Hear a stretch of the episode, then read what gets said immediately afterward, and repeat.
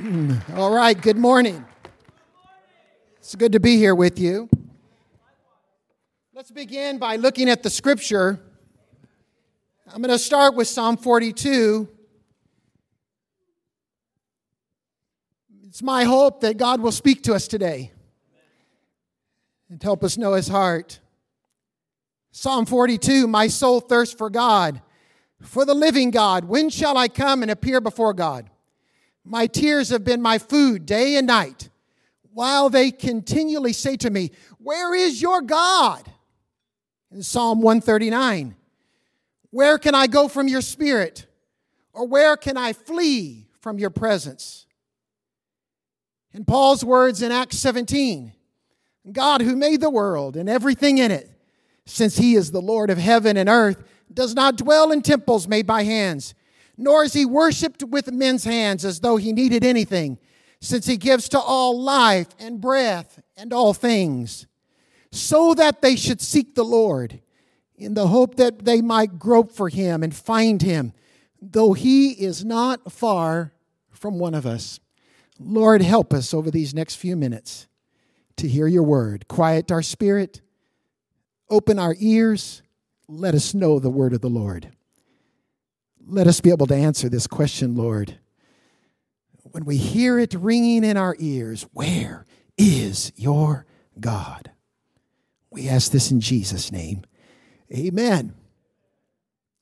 In 1995, I took my young family to an art museum in Chicago, and while we were walking around the exhibits and the galleries, I happened upon a room with high ceilings and blank walls but on the floor, there were what looked like gravestone markers, if you know what I mean, like uh, uh, granite flat stones on the ground with two words etched in each one of them behind you, above you, beside you, before you, beneath you.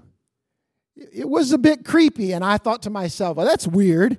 Like you'd read that first one behind you, and you'd turn around, there'd be some scary clown or some axe wielding ghoul was going to get you. And, but it didn't have any other meaning besides that. And as far as art was concerned, all I could see was a big blank room. So I looked at my wife Judy and I said, What do you think this artist is trying to say to us? And she said, The artist is trying to express that we perceive the world in relationship to ourselves. Oh, I said, Well, that's a bit selfish. But long after that visit to the museum, I could not shake that exhibit. It, it really stuck with me. And in time, I came to realize that this rather stark and barren exhibit actually told me more about God than it did about myself. This fundamental question where is God? Now, the traditional theological answer for this question is that, he, that God has been close to the righteous and he is far from the unrighteous. From that, we've then assumed that the proximity of God is directly related to the condition of one's heart. Or even worse, that God's proximity is somehow governed by how we feel. We've all cried this out, haven't we? Where is God? Or we've cried out, I'm so far away from God. But the truth is, I'm not. We feel the pressure, and it's the devil that's behind it, I tell you and we wonder where is God in all of this mess, all the mess, messiness of our lives. Where is God in all of this? In Psalm 139, the psalmist concludes, There is nowhere we can go that God is not right there with us. And Paul directly states he is not far from any one of us. But no matter how clear Scripture has been on this matter, we nonetheless continue to believe that the proximity is related to condition. Somehow God's proximity is related to my condition. Now I can point to a verse that directly states that if I regard iniquity in my heart, God does not hear me. Psalm 66. But the problem is not that God is so far away that he cannot hear me, but rather that he is resisting me because I'm proud. James 4 says it. God resists the proud and he gives grace to the humble. But in order for God to resist on one hand or provide on the other hand, it means he's standing right there doing it. God is right there in your mess, applying one or the other at any given time. So it's not about, oh, he's so far away from me, can't hear me, but rather he's right here in my world. You see, in this world, I'm bound by gravity. Time and space, I, I cannot ex- escape the dimensional world in which I exist. Right now, I'm about 20 feet from the front row of this audience, but the kingdom of God has no such rules. God rules in a kingdom that's right here, right now. I want you to say that with me. Right here, right now. That's where God is in relationship to us. But since we cannot truly understand the world in which He exists, He paints for us a, a picture, a spatial one, one that has dimension using time and space. Now you may be thinking, well, if he's so near, then where he is. Or worse, we know, we know that it's going to be the devil behind this, this thought, that if there is a God, then he's got a lot of explaining to do. He needs to come down here and explain to me why he's let this happen and that happen and this thing occur and that thing occur. You may be thinking, well, if he's so near, then where he is? Well, scripture tells us quite plainly where he is. Number one, God is above me. In Joshua 2, Rahab of Jericho told the Hebrew spies, For the Lord your God, he is God in heaven above. Can you imagine a woman from a heathen culture schooling a people that ought to know where their God is? But she does it. She does it in such amazing fashion. She ends up marrying into the family. And some of you may not realize this, but he, she becomes the great great grandmother of King David. Talk about somebody influential in the world. God moves through this woman to speak to us this simple truth God is in heaven above. He sits upon his throne and he rules over everything you can possibly imagine. From his vantage point, distance between where you are and where you need to be is not as far as you think it is. Now, in your academic pursuits, there's no doubt some of you might be thinking, well, I've got 15 classes still to go. It's going to be a long time. Although I can imagine there are a few of you that are thinking right about now, I wish there was only 15 classes between me and there. Or some of you are thinking it's just six classes to go, but it's just a mountain to climb. Or I've got my senior project and I don't even know where to begin. It's just so big. But do you realize, friends, that God can measure the distance between where you are and where you need to be with just his thumb and his index finger? Everybody look up this way. You think it's so far between where you are and where you need to be, and God says, no, it's not. It's just about that far. Our youngest son graduated from this university in uh, just a few years ago. And a week before, it wasn't seven days before graduation, he said, I don't feel prepared. I don't feel like I know anything. Who's going to want to hire me? I don't even know what I'm supposed to do. And I just said, Son, calm down. God's going to reveal all these things in His good pleasure and in His own time. But you just keep seeking, you keep knocking, you keep looking because the distance of where you are and where you need to be is not as far as you think. It wasn't five days and he met a pastor that said, Joel, we want you to come to our church and be the director of communications for us. He said, Well, don't you want to interview me first? The pastor said, Well, I'll interview you and you can come down. We'll treat you real nice. But God's already spoken in my heart and I know you're supposed to come. And he thought to himself, Is that even possible? What just happened? Friend, I'm telling you, God knows where you are and where you need to be. And he can measure it with just two fingers.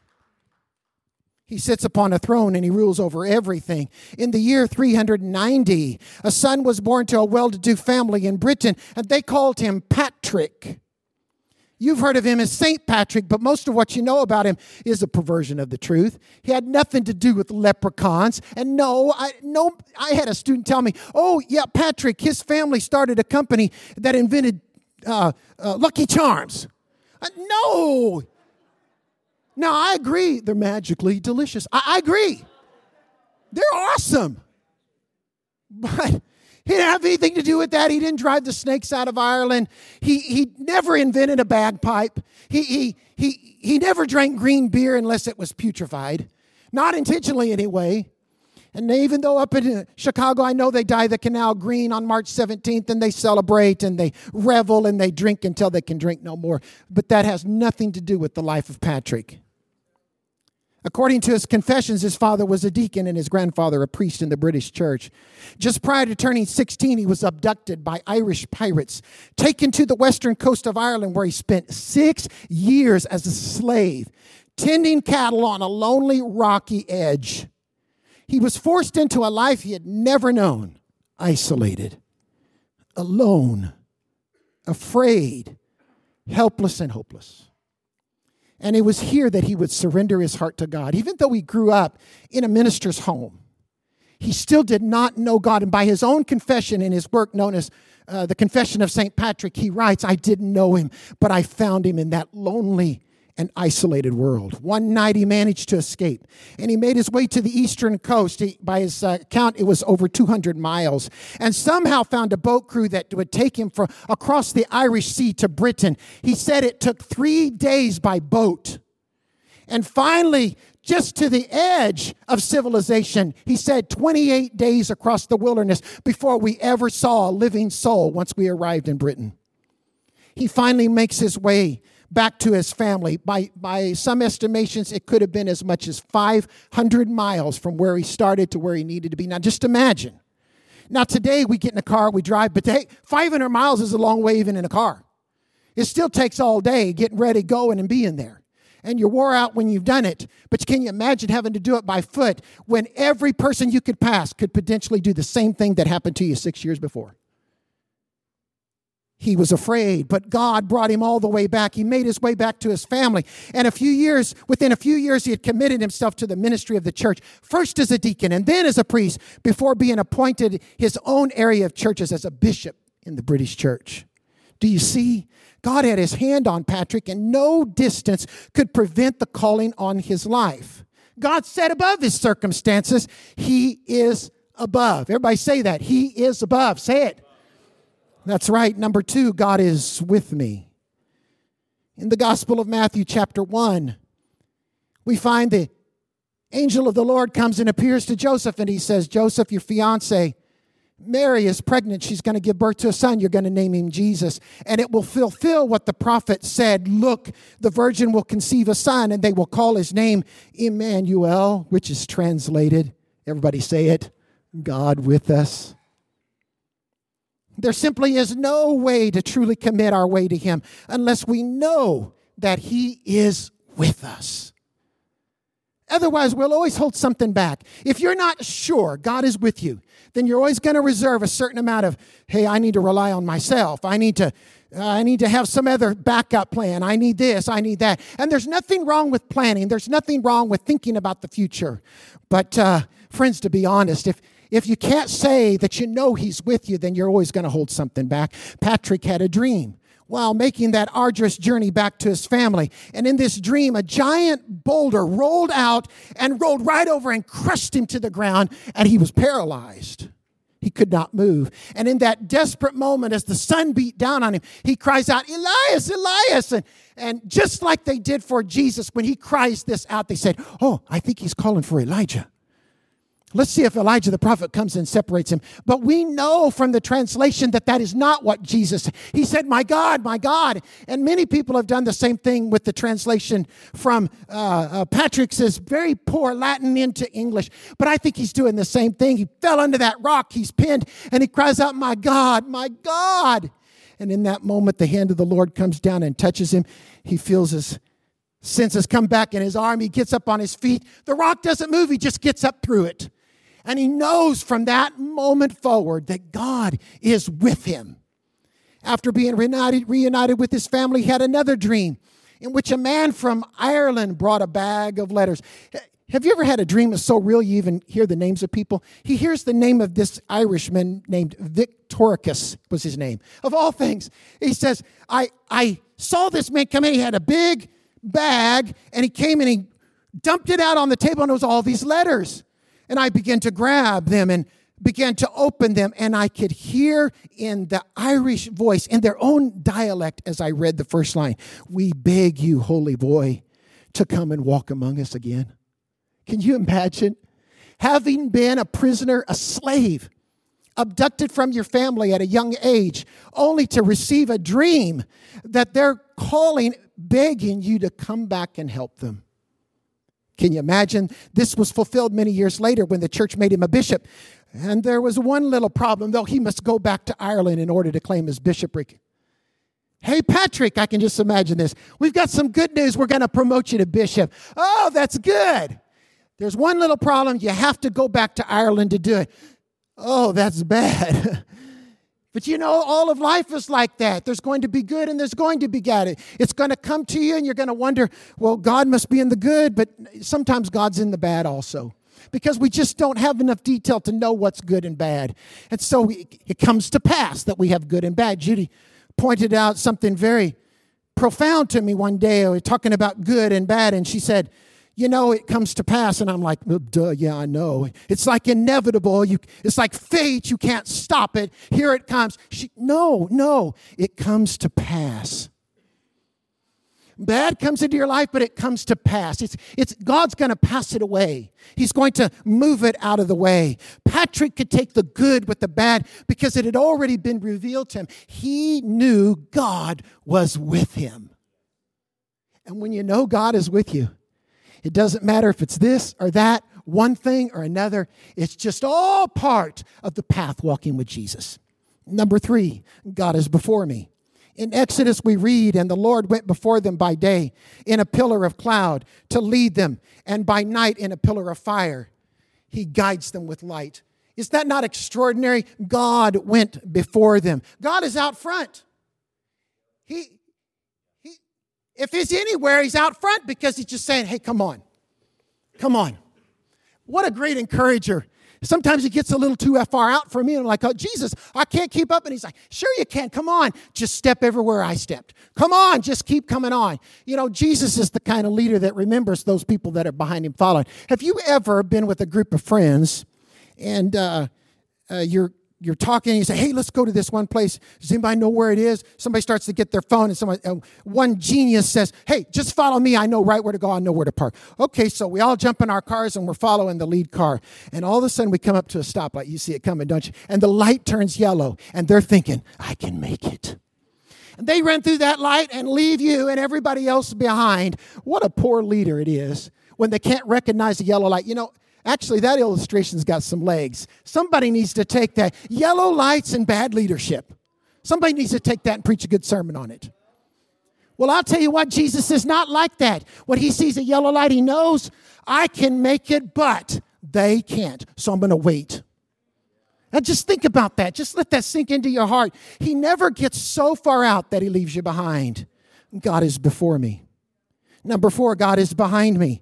The prophet Isaiah said, Your ears shall hear a word behind you saying, This is the way, walk in it. Whenever you need to turn right or whenever you need to turn left, He stands behind me. Just like in a national park, forest rangers always leave a sign when one is needed. You've been to a park and there's trails, and then there's a fork in the path, and you start looking for, well, which way is the one to the waterfall? And there's no sign. Well, friends, you know what? In most instances, you just blaze the trail. Take the path that looks best to you. And I, I, I, tell you this example, this illustration is one of the most profound things I hope I can impart to you because some of you are living under extreme bondage because you're thinking there's only one thing I can do. There's only one place I'm supposed to go. There's only one, one person that I can marry and ever be happy with. And if I miss it, well, just too bad. You missed out on God's plan. And some people live their whole lives un- fearful of that. But let me tell you what, life as a Christian is the most intricate walk between the most intricate interplay between free will and direct intervention.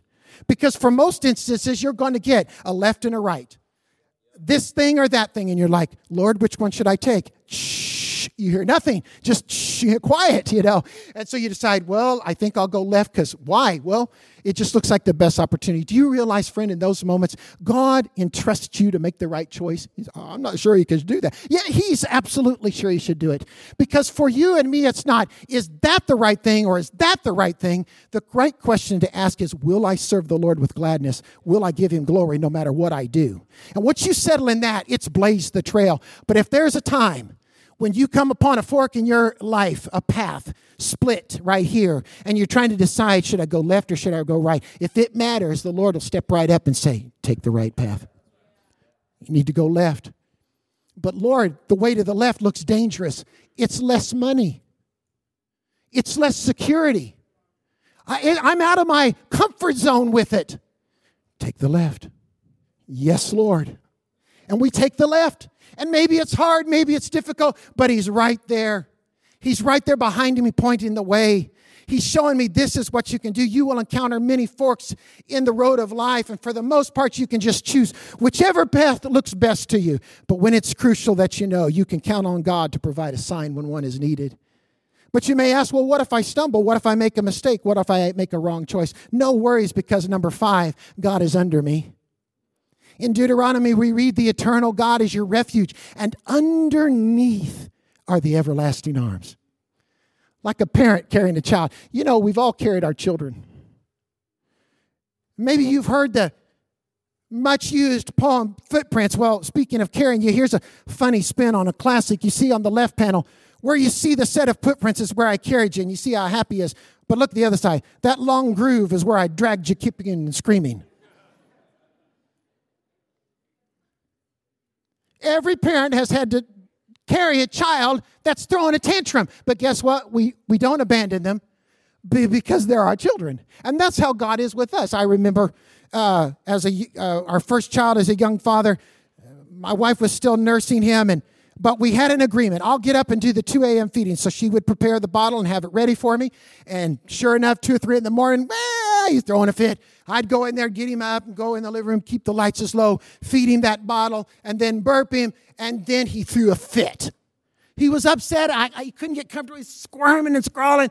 And I was almost at my wits' end. It's the middle of the night. You're sleep deprived by then anyway. And I took him and I just set him down on the floor and looked at him like, What do you want? And he let out one of those kind of cries, you know, where it starts really loud and then there's no sound whatsoever. And it's just, you know, just the face open. And then he sucks back in. it's like that. And I, I couldn't help myself. I began to weep. I reached down and grabbed him and brought him up. It's okay, son. Because you know, a parent just can't help holding a child that's throwing a fit. But even when we do, you can know that He carries you because God is under you. He's so close, He'll catch you even when you stumble and fall. Because number six, God is in me. In Colossians, we read, Christ in you, the hope of glory. The hope and assurance that Patrick had in the nearness of God drove him right back into Ireland into a place of his captivity, into a place of torment and suffering. But he knew the Lord was with him. He knew the Lord was under him. He knew Christ was in him. And he made that trek no matter what it took. Armed with this spatial sense of Christ's presence, Patrick was able to win thousands of Irish to Christ and let God take a frightened, lonely, and confused young man whose life would end up laying the foundations for Irish Christianity for the next 1,000 years. Now, we should be so fortunate that whatever you go from this place and do, that you make an impact in the world that lasts for 10 years. A lot of you will do this. You'll, you'll, you'll be innovative. You'll start new approaches to business. You'll you'll develop new techniques for whatever trade or craft you're in or you'll go in the ministry and you'll you'll preach a sermon that'll touch people. And they'll remember it for 10 years. They'll come back and say i've never forgot that sermon. Well good for you but there's going to be maybe just a few maybe a handful who are going to touch the world and leave an impact for 100 years. Now think of that. If you were able to leave an imprint in this world where you left something for 100 years can you imagine someone like this uneducated, poorly educated, because he, most of his formative years he spent away. He was not able to, to achieve the education he needed. But God was able to use him to leave a direct imprint in Irish Christianity for the next thousand years. Now, of course, we know Ireland has many unsaved people. We've got missionaries there. I think we have a student here whose parents are in Ireland. And we need people to go all over the world, but we need people who can go and bury their lives in soil and make an impact for a thousand years, should Jesus tarry. Can you imagine such a thing? Christ in him his life inspired an 8th century Irish hymn known as the Breastplate of St. Patrick. I want us to do it as a congregational reading, at least a fragment from stanza 7. So I'll read the first line, then you join me, all right? Christ, shield me today against all harm. Christ with me, Christ before me, Christ behind me, Christ in me, Christ beneath me, Christ above me, Christ on my right, and Christ on my left. Let's don't ever forget it. Finally, where is your God? Well, what have we learned? Number seven, God surrounds me. I want the worship team to come. Join me back on the platform. God's about to sink something in your soul. It's going to change you and set you free. Number seven, God surrounds me. The psalmist says, as the mountains surround Jerusalem, so the Lord surrounds his people from this time forth and forevermore. Elisha and his servant awoke early one morning to discover that the army of Syria had surrounded their village to capture them, or worse, kill them. In a moment of panic, the servant cries out to Elisha, Can't you see we're goners? And then excuses himself to go change his underpants. Some of you are thinking, Does it really say that? Well, you'll have to read it. But for now, that's my story, and I'm sticking to it. He's scared out of his mind. He's scared. He's afraid. But Elisha says to him, It may look like we're surrounded. Come on, somebody. It may look like we're surrounded, but it only appears that way. Then the Lord opened the eyes of the servant to see that the mountain around them was full of horses and chariots of fire. It may look like I'm surrounded, but actually it's the other way around. I'm not surrounded by my enemies, I'm surrounded by my Lord. I'm surrounded by our Savior, Jesus Christ, the righteous one. He encamps around those he surrounds them like the mountains surround Jerusalem. So, what's our response to all this? It's our enemy, the devil, that cries out, Where is your God? If you ever hear it, you ever ask it, or you ever say, I feel so far away from God, you know the devil's behind it. One, you learned it right here today, but another, you know it's a lie because the scriptures tell us God is not far away. He's right here around us. He isolates us and we feel alone, but it only seems that way. So, what am I telling you to do? Stand up on your feet. It's in those moments that we need to straighten up. Everybody, just stand up as straight as you can, not all slouched over and stand up straight. And we need to cry out, Devil, get off my back. My God is right here, right now. My God surrounds me. Devil, get off my back.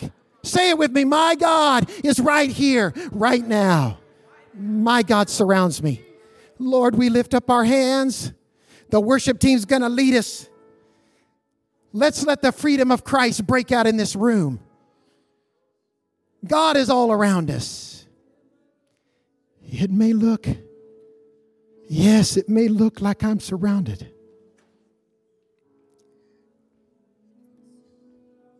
but I'm surrounded by you. Come on, sing it.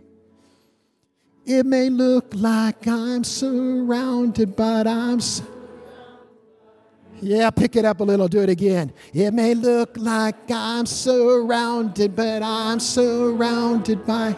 Oh, yeah, come on. Let's sing it again. Yes, Lord, it may look like